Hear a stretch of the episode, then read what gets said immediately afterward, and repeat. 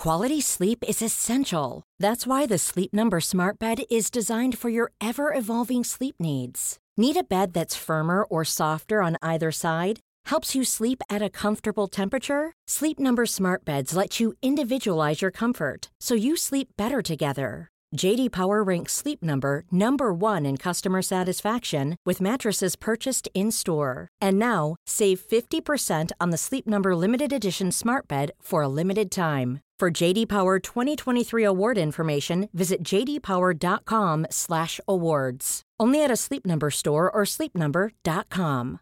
One size fits all seemed like a good idea for clothes. Nice dress. Uh, it's a it's a t-shirt. Until you tried it on. Same goes for your healthcare.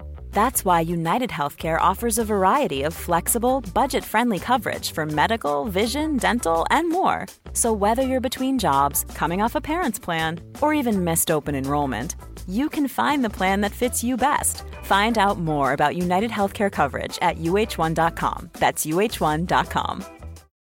Millions of people have lost weight with personalized plans from Noom, like Evan, who can't stand salads and still lost 50 pounds. Salads, generally, for most people, are the easy button, right? For me, that wasn't an option. I never really was a salad guy. That's just not who I am. But Noom worked for me. Get your personalized plan today at Noom.com. Real Noom user compensated to provide their story. In four weeks, the typical Noom user can expect to lose one to two pounds per week. Individual results may vary. نسخه تصویری این اپیزود به همراه مستندات پرونده توی channel یوتیوب پادکست فیکشن منتشر شده. لینک اپیزود و لینک کانال یوتیوب رو می‌تونید از توی توضیحات پیدا کنید. تا حالا به این فکر کردید که اگه یک قاتلی تحصیل کرده باشه، خانواده دار باشه و از قشر متوسط رو به بالای جامعه باشه، چقدر می‌تونه پلیس رو به اشتباه بندازه؟ پلیس هیچ وقت به این مردهای محترم شک نمی‌کنه. مردهایی که سابقه وحشتناکی دارن.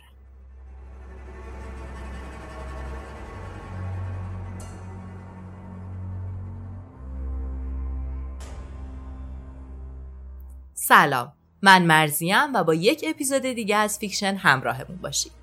این بار می‌خوایم بریم به روسیه سراغ آندری چیکاتیلو یکی از بزرگترین قاتل های زنجیره دنیا.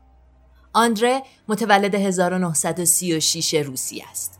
جایی که استالین در اوج قدرت بوده. سابقه کودکی وحشتناکی داشته. اما بذارید برگردیم به جایی که داستان شروع شد. یعنی 1982 وقتی که پلیس توی شهر روستوف جسد 15 نفر رو پیدا کرده بود. 15 تا دختر جوون که مورد آزار اذیت قرار گرفته بودند و کشته شده.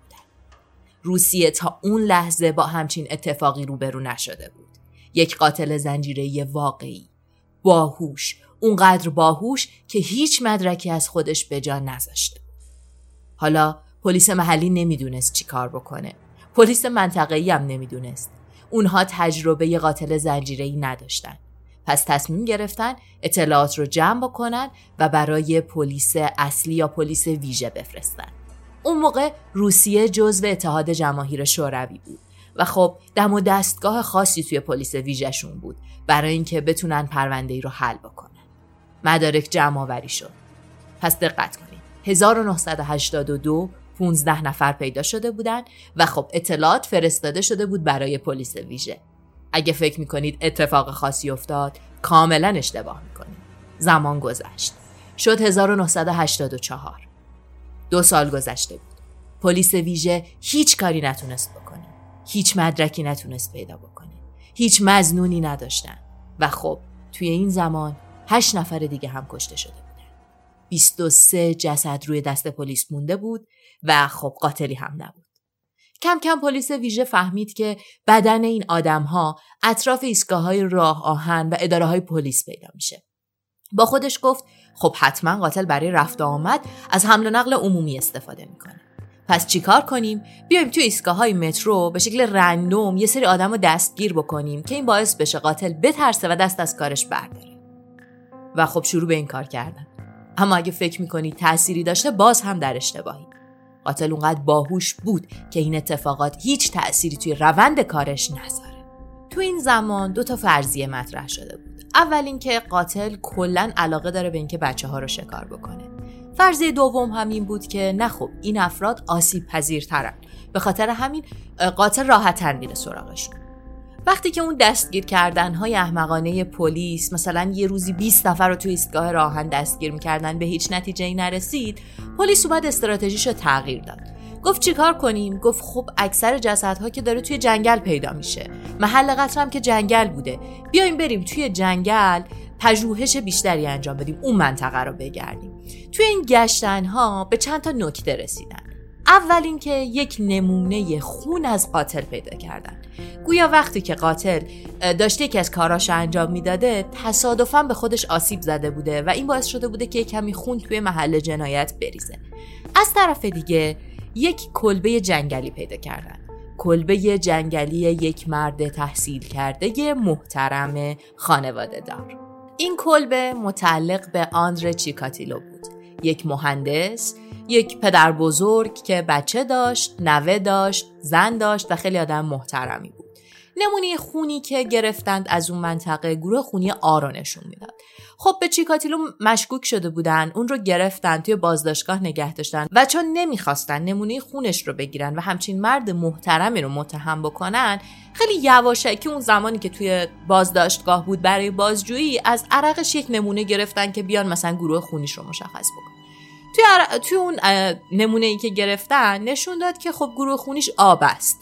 از غذا چیکاتیلو جزو اون گروه های معدودی بود که نمونه خونی ترشحات بدنشون با خونشون متفاوت نشون میده. یعنی در حقیقت نمونه ترشحات خطا میده و فقط با نمونه خون مستقیم میشه گروه خونی این آدم رو فهمید و خب وقتی اون آبه شد و گروه خونی که تو جنگل پیدا کرده بودن آبود از نظرشون دیگه دلیلی نداشت همچین مرد محترم اینو نگه دارن.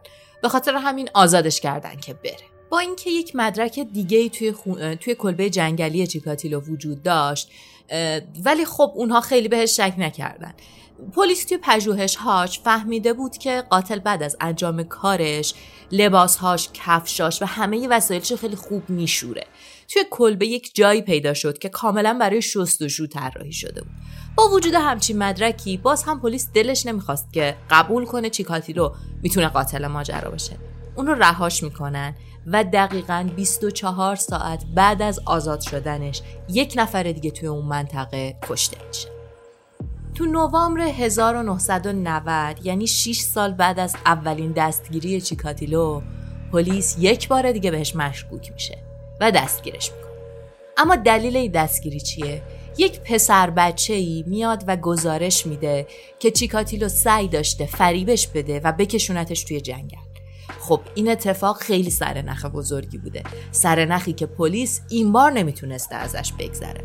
به خاطر همین این بار دستگیرش می‌کنن و شما در نظر داشته باشید که توی 1990 تعداد قربانی ها به عدد سی رسیده بوده و پلیس دیگه حاضر بوده هر کاری بکنه که این متهم رو پیدا بکنه. و خب با گزارش این پسر بچه چه کسی بهتر از آندره چیکاتیلو که قبلا هم دستگیر شده بوده. چیکاتیلو دستگیر میشه. پلیس اولش خب اعتقاد داشته می‌تونه با روش داستایوفسکی توی کتاب جنایت و مکافات بیاد ازش اعتراف بگیره. خیلی تحت فشارش می‌ذارن خیلی سعی می‌کنن ازش حرف بکشن اما خب نتیجه ای نمیده.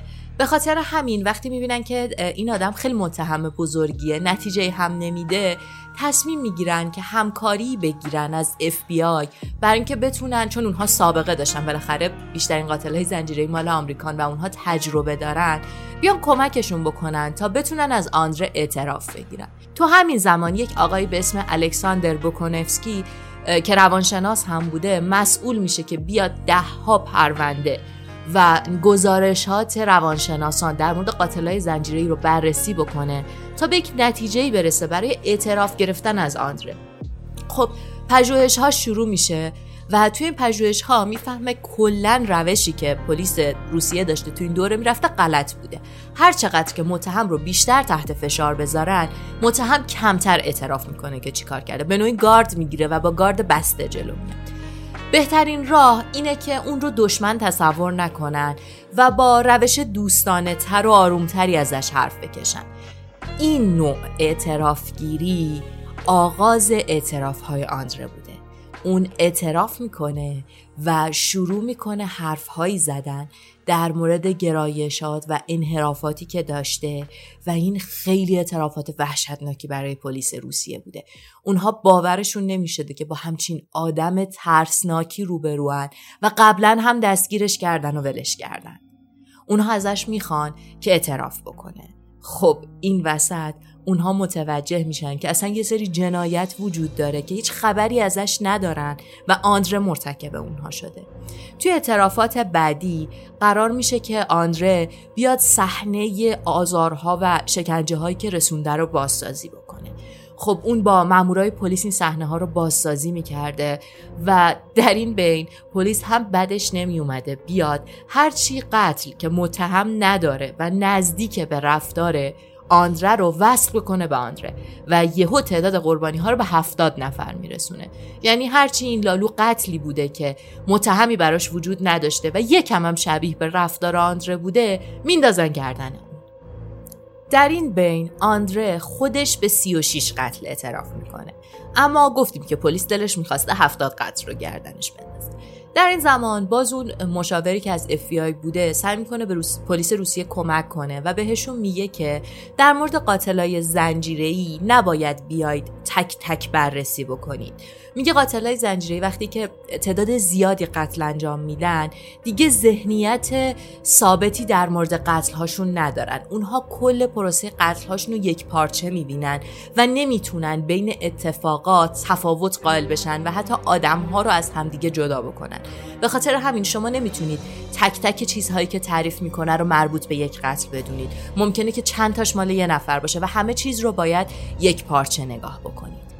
در ادامه یعنی دسامبر همون سالی که چیکاتیلو دستگیر شده بود 1990 پلیس خب سعی کرده اون رو به جاهایی ببره که تعداد زیادی جسد اونجا پیدا شده. یکی از این جاها روستایی بوده به اسم روستای شاختی.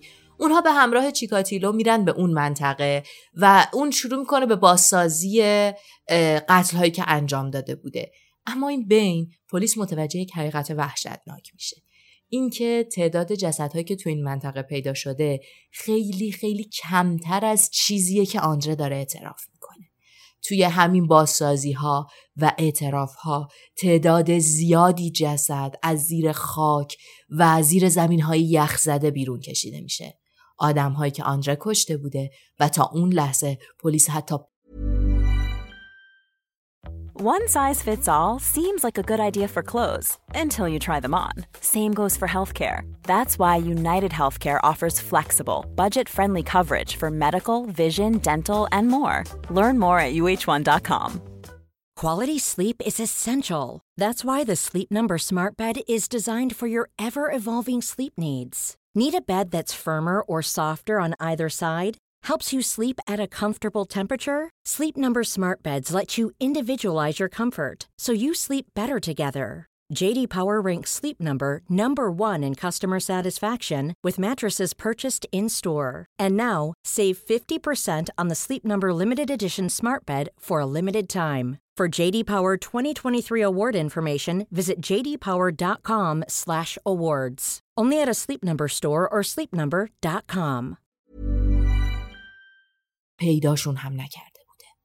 حالا که تکلیف آندره معلوم شده بوده و دیگه همه دنیا می‌دونستن که اون چه موجود ترسناکیه سوال اصلی این بوده. چطور یک همچین آدمی تبدیل به همچین حیولایی شده؟ حالا برمیگردیم به اون چیزی که اول اپیزود داشتیم می‌گفتیم. بیایید برگردیم به گذشته و کودکی آندره. آندره متولد 1936 یعنی در جامعه استالینی روسیه به دنیا آمده جایی که کشاورزها به شدت تحت فشار بودن تا مواد غذایی لازم برای زندگی مردم روسیه رو توی اون دوره سخت فراهم بکنن شرایط جامعه خیلی سخت بوده مردم سخت کار می‌کردن اکثرا گرسنه بودن. توی اون زمان شایعه های زیادی هم وجود داشته در مورد اینکه سربازان استالین چه بلایی سر آدم ها میارن مادر آندره برای اون تعریف می‌کرده که سربازان استالین برای یک کاسه سوپ پوست برادرش رو کندن. و خب از این داستانهای ترسناک زیاد براش تعریف می‌کرده. احتمالا مادر آندره فکر می‌کرده با این داستانها داره بچهش رو تربیت می‌کنه. یه جوری تربیتش می‌کنه که دزدی نکنه بی اجازش از خونه بیرون نره. ولی خب نمی‌دونسته که این داستانهای ترسناک چه تأثیر هولناکی توی آینده و زندگی آندره می‌ذارن. اوضاع خوب پیش نمیره. خیلی سخت بوده سخت کار می‌کردن زندگی سختی داشتن. و خب یکم که آندره بزرگ میشه می‌خورن به جنگ جهانی دوم. و پدرش به عنوان سرباز میره توی جنگ جهانی دوم. و توی جنگ جهانی شرکت می‌کنه. اوضاع سخت بوده. حتی وقتی جنگ جهانی تموم میشه هم زندگی خوبی رو پیش نمی‌گیرم. بخاطر اینکه پدرش اسیر شده بوده و پنج سال بعد آزاد میشه. و وقتی برمیگرده هم باز هم زندگی از نظر مالی سختی داشتن. با همه زندگی سختی که داشتن. روانشناسا وقتی آندره رو بررسی می‌کردن متوجه میشن که اون بسیار باهوشتر از آدمهای اطرافش بوده. به خاطر اینکه خیلی راحت تونسته بوده حالا شاید راحت واژه درستی نباشه. با زحمت تونسته بوده موقعیت طبقاتی خودش رو توی اون زمان تغییر بده و خودش رو از اون شرایط بد بیرون بکشه. اوایل زندگیش اوایل جوونیش. آندره میپیونده به حزب کمونیست. خب به نظرش می‌تونست از این روش پیشرفت بکنه اما اصلا اوضاع خوب پیش نمیره. به خاطر اینکه کسایی که هم حزبیش بودن می‌فهمند که آندره دو جنسگراست و همین دلیل تحقیرهای مداوم اونها میشه. از هر طرف تحقیرش می‌کردن. تو این شرایط آندره تصمیم می‌گیره که با یک زن جوونی آشنا بشه و ازدواج بکنه و تو این زمانی که با این خانم جوون آشنا شده بوده اوضاع به جای اینکه براش بهتر بشه بدتر میشه. به خاطر اینکه این خانوم همه جا پر می‌کنه و به همه میگه که آندره ناتوانی جنسی داره. خب شما حساب کنید این حرف با کنار حرفهایی که قبلا در مورد آندره زده می‌شده اوضاع رو سختتر و سختتر می‌کنه. آندره این وسط تصمیم می‌گیره که خب یه تکون بزرگتر به زندگیش بده. چیکار کنه؟ تصمیم می‌گیره که توی امتحانات یک کالج خیلی مشهور توی مسکو شرکت بکنه و بتونه وارد اون کالج بشه و درس بخونه. اما خب اشتباه می‌کرده به خاطر اینکه توی آزمون اولیه رد میشه و نمی‌تونه وارد اون کالج بشه. سال 1963 تنها دوست و آدم نزدیک زندگی آندره یعنی خواهرش ازدواج می‌کنه. و این خیلی ضربه بزرگی برای آندره بوده به خاطر اینکه تنها کسی که تو این دنیا می‌تونست آندره باش حرف بزنه و بهش نزدیک بوده رو از دست داده بود. خب تو همین زمان تصمیم می‌گیره که خودش هم ازدواج کنه. با یک دختر جوانی که کارگر مدن بوده ازدواج می‌کنه. خیلی زود هم بچه دار میشن و زمانی که درگیر و دار بچه دار شدن بودن آنره یک سال دیگه تلاش می‌کنه برای اینکه توی آز اون آزمون کالج قبول بشه. و خب زمانی که فرزند دومشون به دنیا می اومده آندره بالاخره وارد کالج میشه. اون هم در رشته مهندسی. حالا زندگی آندره تغییر کرده اون وارد قشر تحصیل کرده شده بوده. آدم هایی که نگاهشون با آدم های قبلی که آندره میشناخته نسبت بهش متفاوت بوده و خب هیچ شناخت قبلی هم نسبت بهش نداشتن. آندره به عنوان یک مهندس درس می‌خونه و بعد از تحصیلش هم قرار میشه که توی یک مدرسه ای درس بده.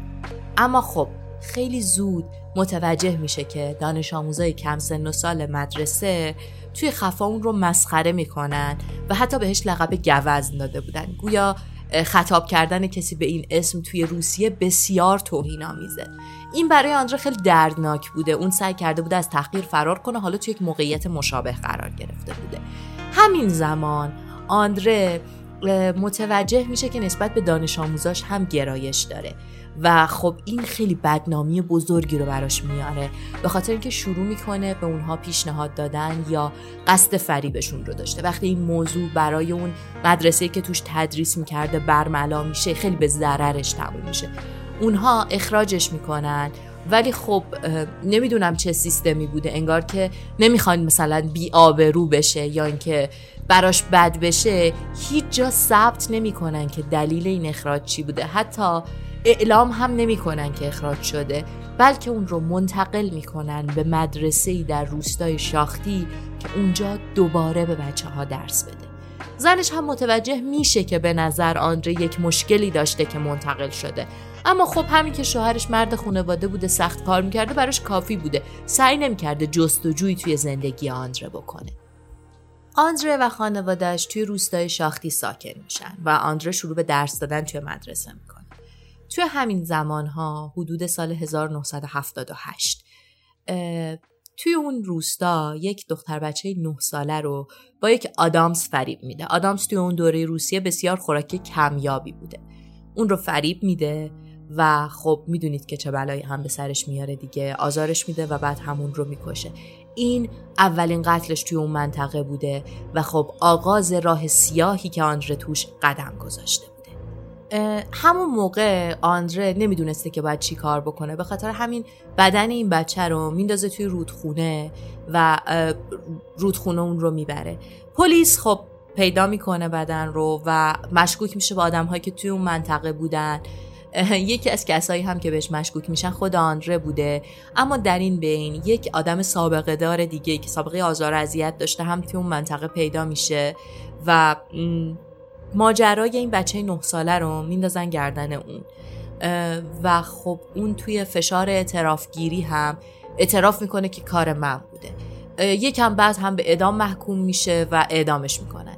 حالا شما حساب بکنید این در حالیه که سالها بعد آنجا توی اعترافاتش میگه که اون دختر بچه رو من کشته بودم نه اون آدم. یکم میگذره حدود سال 1981 یک دختر بچه هفت ساله دیگر رو هم همین داستان رو تکرار می‌کنه. توی این زمان به خاطر اینکه پلیس خیلی تو منطقه میگشته آن را متوجه میشه که با این روش نمی‌تونه کارش رو ادامه بده. پس میاد توی منطقه جنگلی یک کلبه برای خودش می‌سازه و شکل جدید قتلهاش که تا حالا براتون تعریف کردیم و تعداد زیادی رو شامل میشه رو با استفاده از همون کلبه شروع می‌کنه. کلبه ای که به نوعی قصابی آندره بود. حالا که راجع به گذشتش و شروع کارهای آندره یک شناخت نسبی پیدا کردیم بیایید برگردیم به دستگیریش. آندره دستگیر شده و متهم به قتل پنجاه زن و کودکه.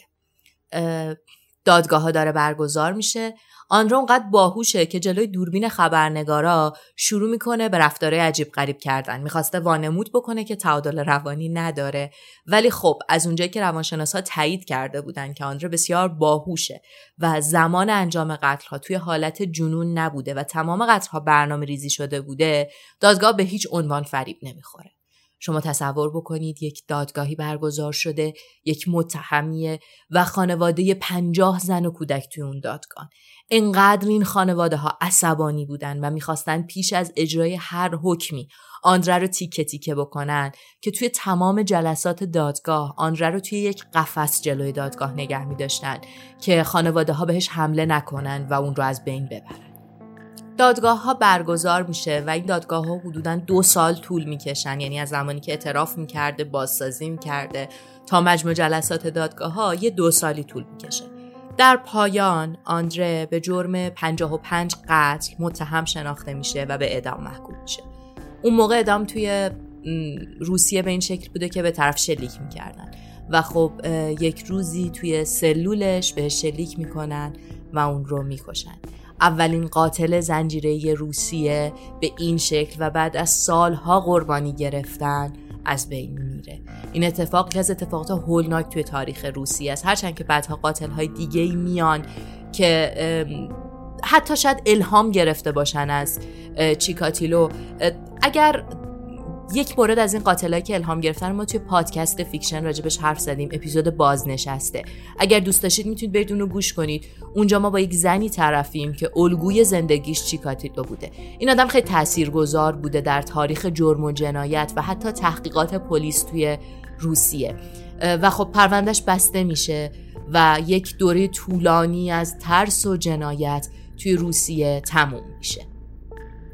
دوست داریم نظراتتون رو راجع به این اپیزود بدونیم اینکه شما چی فکر می‌کنید؟ راجع به همچین آدمی و اینکه چقدر محترم بودن یک آدم توی دستگیر نشدنش تاثیر داشته. خیلی ممنونیم که با ما همراه بودید. اگر دوست دارید ما رو subscribe کنید ما رو به دوستانتون معرفی کنید برامون کامنت بذارید و با ما همراه باشید. ممنونم.